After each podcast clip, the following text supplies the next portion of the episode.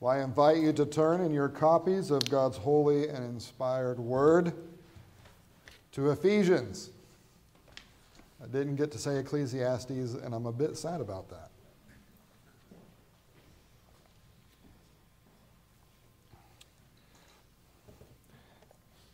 You do realize, though, we only scratched the surface of what was there.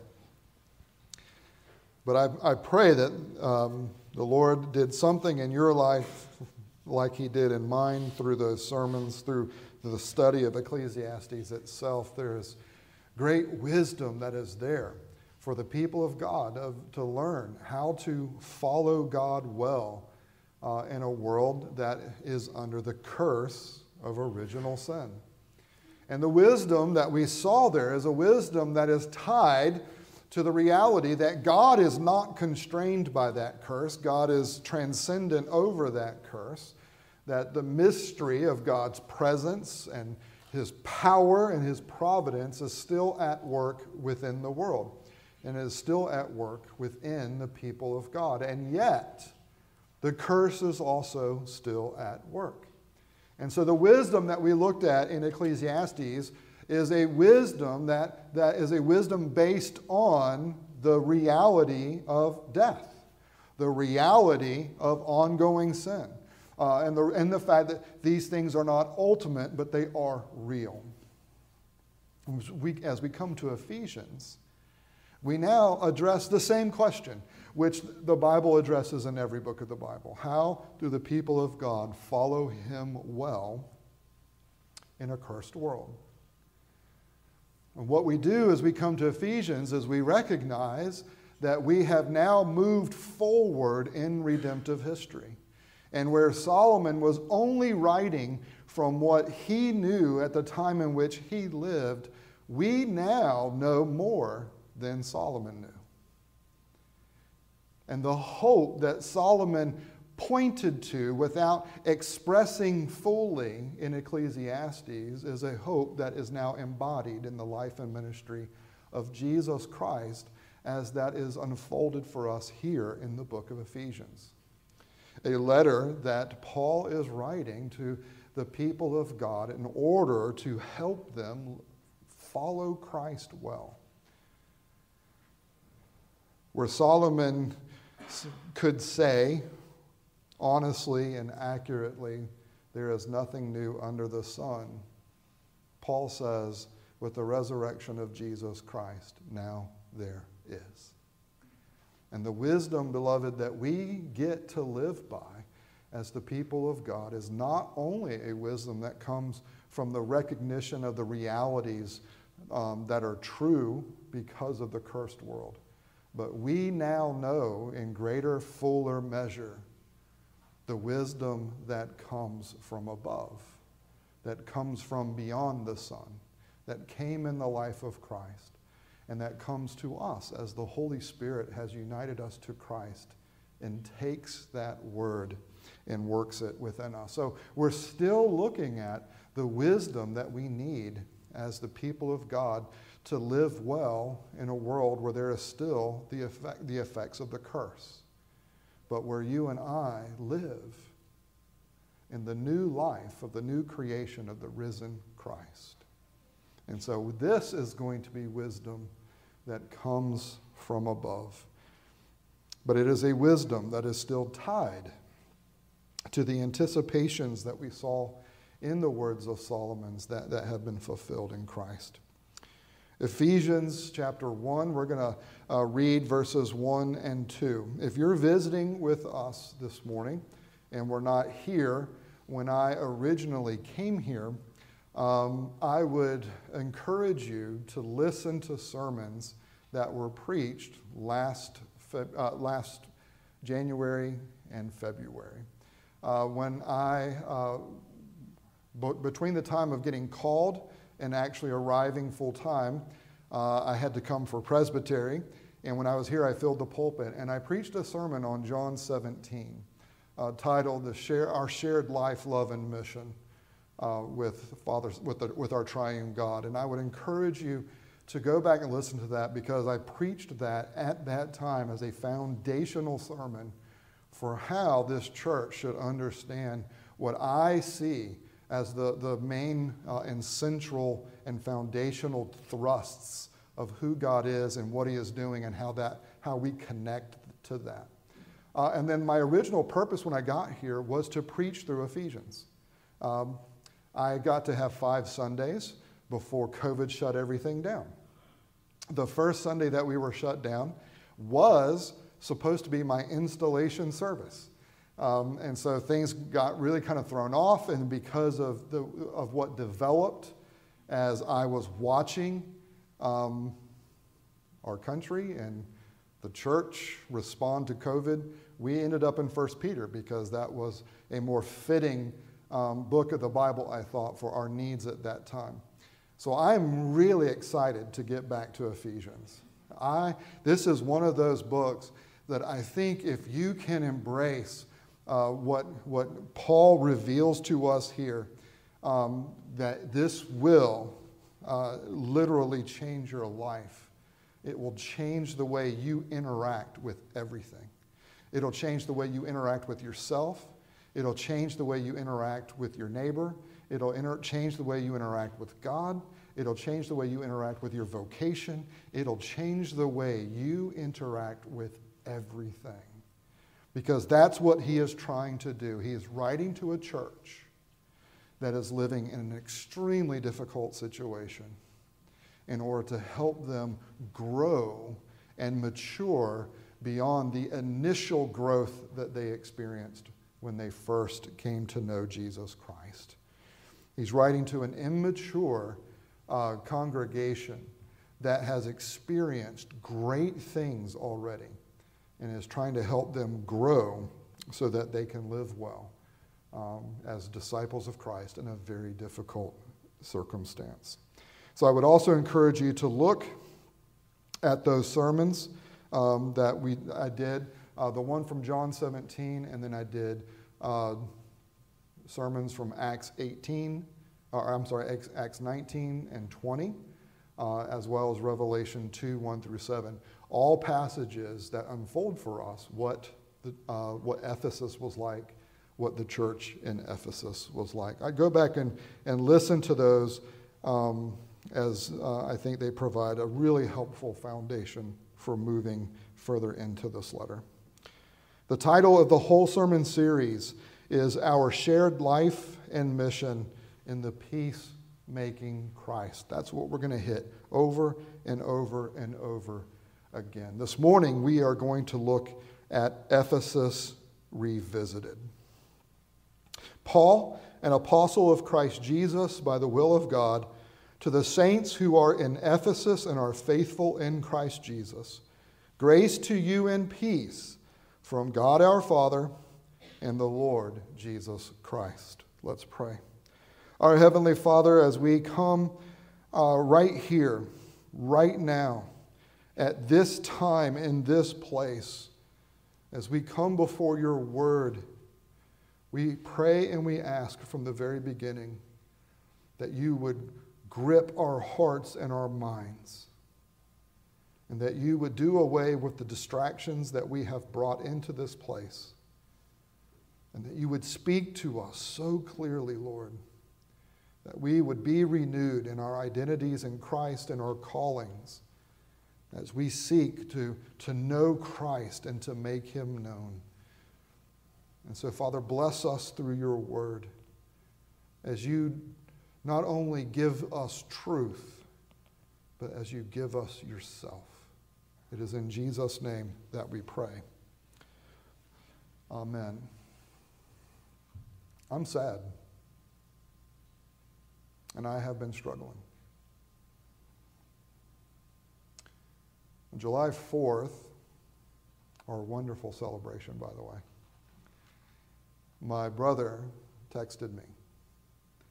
My brother who had been serving in Afghanistan, uh, who had just gotten back, texted me and kind of let me in on what was going on behind the scenes.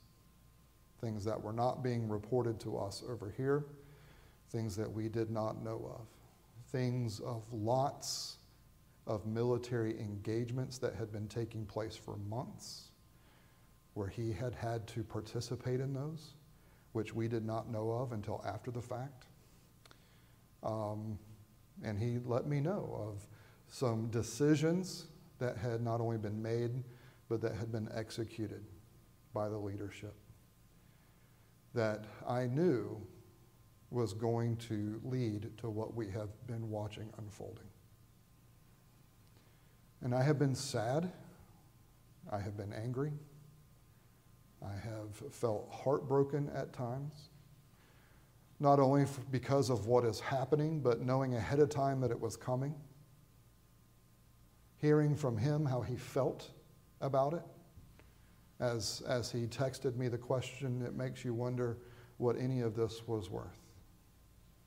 As someone who had given himself, put himself in harm's way multiple times, only to see all of his efforts appear to be abandoned. And part of my emotional response has been tied to things that there are other people more qualified to be concerned with. And what I struggled to do in my response for many days was what I uniquely bring to the table. And what I uniquely bring to the table is what you uniquely bring to the table. And that is the hope of Jesus Christ. It is the reality that the Christ we have is a peace-making Christ. Don't let those words wash over you theologically.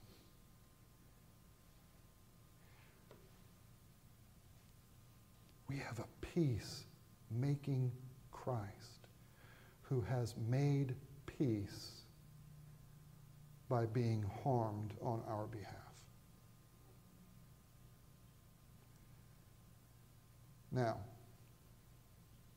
I am not saying that this is how our foreign relations should be structured.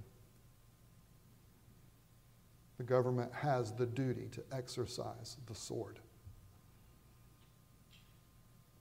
But it is not the church's duty to exercise the sword. It is the church's privilege to bear witness to a peace-making Christ who brought peace by being harmed, who did not consider himself to be more important than sinners. And he came as a servant and he served, humbling himself even to the point of death, even death on a cross. And beloved, the reality of what Jesus did by willingly allowing himself to be harmed, by willingly allowing himself to be captured by wicked men, that he could have dismissed by snapping his fingers, but where he willingly allowed himself to be captured, to be tried unjustly, to be harmed, and even to die. This was for the joy set before him, through which he could make peace between God and sinners. And beloved, that's what you and I bring to the table right now. As there is once again for us right now a heightened need for hope but a hope that is not dependent on fallen people, a hope that is not dependent upon government, a hope that is not dependent upon science or medicine, a hope that is not dependent on anything that comes from this world, but a hope that comes from the world to come, a hope that has come already in Jesus Christ, a hope that is yours if you are united to Him by faith. A hope to continue the ministry of the peace-making Christ. Where the Christ or the peace that He has made for us, is a peace that we embody and that we share with others. There is conflict all around us sickness, storms, wars. And what did Jesus tell us? You're going to hear about these things until I return. Hope is not found by us figuring out how to do away with those things. Because those things are manifestations of the curse. The hope of Jesus Christ is that there is something that transcends the curse, that He has won for us by enduring the curse and overcoming the curse in His resurrection. And what He offers to us as His people is what He offers to the world through us as His people. And that is in the midst of conflict, in the mix, midst of curse, in, in the midst of chaos, there is a Christ. And He is a peace making Christ. As I have thought about what is unfolding as the Taliban re, uh, re, take charge of that country, and as I have been angered and frustrated because of what that means for women and children, what that means for our allies, and what that means for our brothers and sisters in Christ who have been doing amazing ministry over in Afghanistan over the course of the last 20 years.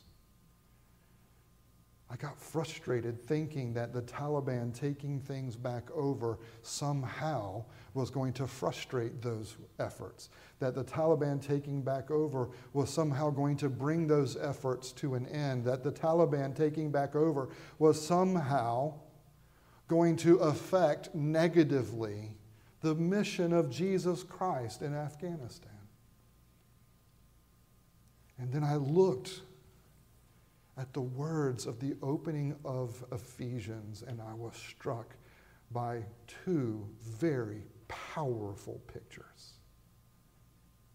And that first picture that we see here is a picture that is found in the one who is writing, the Apostle Paul. Paul was not his given name, it was not his first name. Y'all know this. His first name was Saul. But he is now going by Paul. And by Paul, he is going by the new name that he received from Christ when Christ called him out of sin and death and into life with Christ by nature of being united to him by faith. Now, don't listen to these words from a Sunday school perspective. Paul was the Taliban of his day for the followers of Jesus Christ. The Paul, as he was going by Saul, was the Pharisee of Pharisees. He was, he was very high up in the, the religious establishment. He had a lot of authority as, as, as a self righteous Pharisee, and he thought he was serving God by persecuting those who were following Jesus Christ. He thought that the followers of Christ were perverting true religion. Does that sound familiar? He thought they were perverting true religion. He thought he was honoring God by purifying the world from the anathema of these people who were spreading lies about the true God. Does this sound familiar? And the way that he carried this out, according to his own words in Acts 22, is that he persecuted the way, meaning the Christians, the disciples of Jesus. He persecuted them to death binding and delivering to prison both men and women, as the high priest and the whole council of elders can bear, uh, bear me witness. From them I received letters to the brothers, and I journeyed toward Damascus to take those who were there and bring them in bonds to Jerusalem to be punished. He went synagogue to synagogue, beating the disciples of Christ, holding the cloaks even of those who would put Stephen to death. Make no mistake, if you were a believer living at that time and you heard the word Saul, you would respond the way we do when we hear the word Taliban. But what happened to Paul? Well, he didn't stay Saul, did he? In Christ invaded his life. And he said, Why are you persecuting me? Here's some fun. What I'm going to do with you now is that I'm going to call you to myself and I'm going to send you out as my chief representative.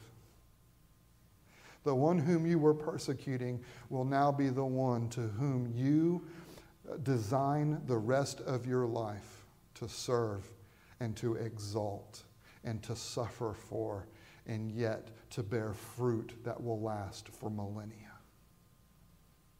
You see, what happened is with Saul becoming Paul is the persecutor of the church, the one who struck fear in, in, the lives of believers, became the one to provide them words of hope, words of peace, words of grace.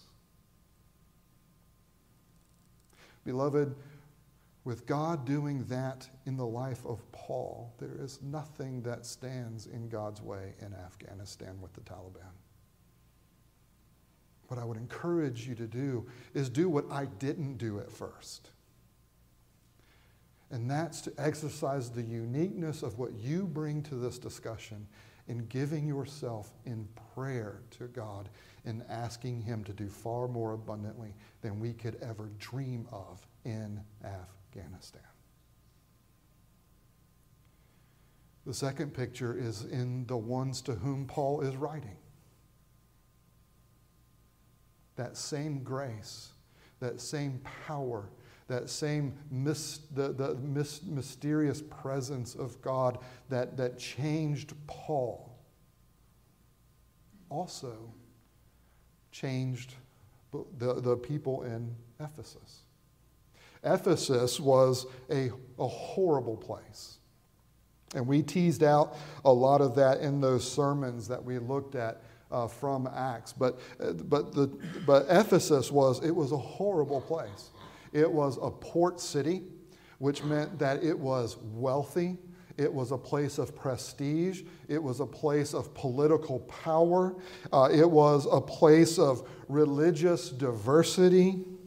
It was a place of wealth and great immorality.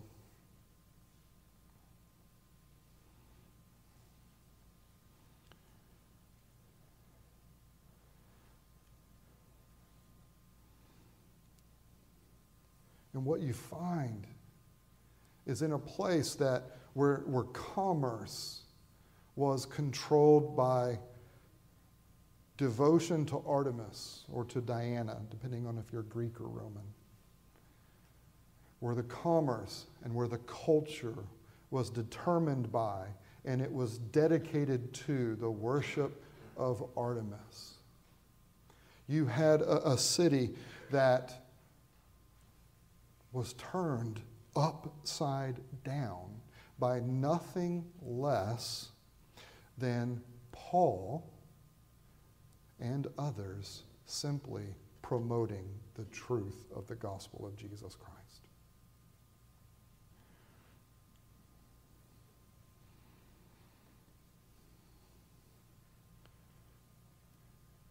Ephesus' religion, culture, and commerce were built upon an idol.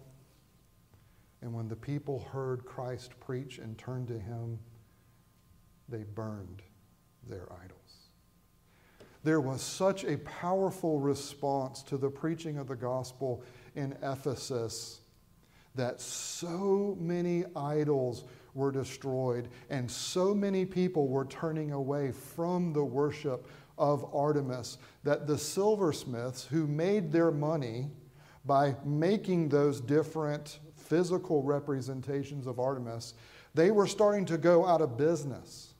That's how many people that when they accepted Christ, they were repenting of their sin. They were repenting, and we were, were told that, that they were involved in the dark magical arts of the day, which is basically demonology and all of their literature that they had that, that they used in order to help them practice that demonology, they burned them. And there was so much that was burned. We are told that it was 50,000 silver pieces worth of demonic literature that was destroyed because the people were abandoning that darkness and they were embracing the light of Jesus Christ. There was courageous scripture saturated, passionate and bold, and yet humble, Christ centered, spirit filled ministry in Ephesus. And people were not just coming to faith and then going about their lives, just adding Jesus to what they were already doing. Their lives were being turned upside down because they went from death to life. And the result of their response to God of not only faith but love led them to repent of their sins. It led them to leave their sins behind. It led them to, to live a spirituality of repentance and faith. Not trying to just add Jesus or tack Jesus on to their preferences, but they were willing to let the Word of God wash over them and restructure their preferences. And they were willing to take the chance to live according to what God had told them. They did not live in America. They did not live in the American South. They lived in a place that got so worked up by their repentance that we are told a riot broke out. And 20,000 strong entered a Colosseum chanting, Great is Artemis of the Ephesians for hours, where they became bloodthirsty, and their desire was to put the Christians to death. And what was Paul's response? Well, since they're all together, this is a good time to preach to them. Now, they didn't, they didn't, the, the underlings didn't let Paul do that. But that was Paul's perspective. Yeah, I might be facing my death. And yes, I'm facing 20,000 people who hate my guts right now. But look what the Lord did in my life when I hated him in that same way. Look what the Lord did in my life. Look what the Lord did in the lives of the Ephesians. The Lord can do this in any sinner. And so, this is what we find Paul the one who hated Jesus but now serves as a representative of Jesus, a people uh, who, were, who were just lost in the depths of the darkness of religious cults and, and the Artemis uh, idolatry. They are called, that what they were doing, they were called out of that. And they repented of those things and they embraced the will of God in Jesus Christ, even to the threat of their own existence. This is a place where powerful ministry took place because of a simple trust in God's word. Powerful turning things upside down, not through the expression of having superior arguments or, or, or being more put together religiously, but simply by entrusting themselves to say what God had said and to be the embodiment of hope in a society that desperately needed it.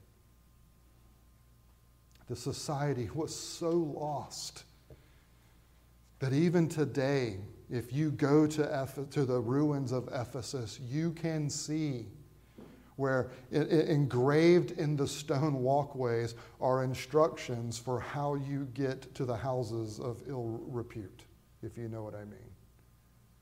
It was just engraved in the stone. Because in that day, the way that someone was to get favor from the gods, the way that someone earned merit with the gods, so that you would get the blessings of the God, where you would earn it from them through devotion, the way that you got that was there were two ways. And one was through an ecstatic experience. And that took place back in that day uh, in what we see described in other places, like in 1 Corinthians, where, where it talks about the temple adultery, where you would, would discover the will of the God through the taking of hallucinogenic drugs and having immoral experiences at the temple with the temple prostitutes. The other way was through superior knowledge. Ephesus had one of the best libraries of the day. Because if you were going to earn merit from the gods, if you were going to get their favor, it was going to come through knowing more, having more knowledge than the average individual. And through your knowledge, you could come to, to, to merit the blessings of the gods. But what's interesting is underneath the library were tunnels that led to the different houses of ill repute because they weren't distinct from one another, they were connected. Can you imagine trying to follow Christ in a setting like that? Where immorality is just on open display? Where power and wealth are constantly being jockeyed for through the control of money? And through the control of knowledge, through the control of the narrative of what life is really about. As people were controlled by, by the government being told that the way for them to enjoy their religion was that they had to first go through Caesar, that they first had to offer sacrifice to him, and through him would be able to offer sacrifice to their gods. Can you imagine having to go through the government in order to exercise your religion? You see, the reality is, beloved, we are living in Ephesus. We live in a powerful country that is built upon commerce, it is built upon control, that is built up upon control through morality and through finances and through what the government tells you you can and you cannot do. And I'm not saying this to say what we need to do is rise up against these, uh, against these things. What we need to do is be realistic that this is, in fact, the setting in which we live so that we will listen to the wisdom that Paul gives to us.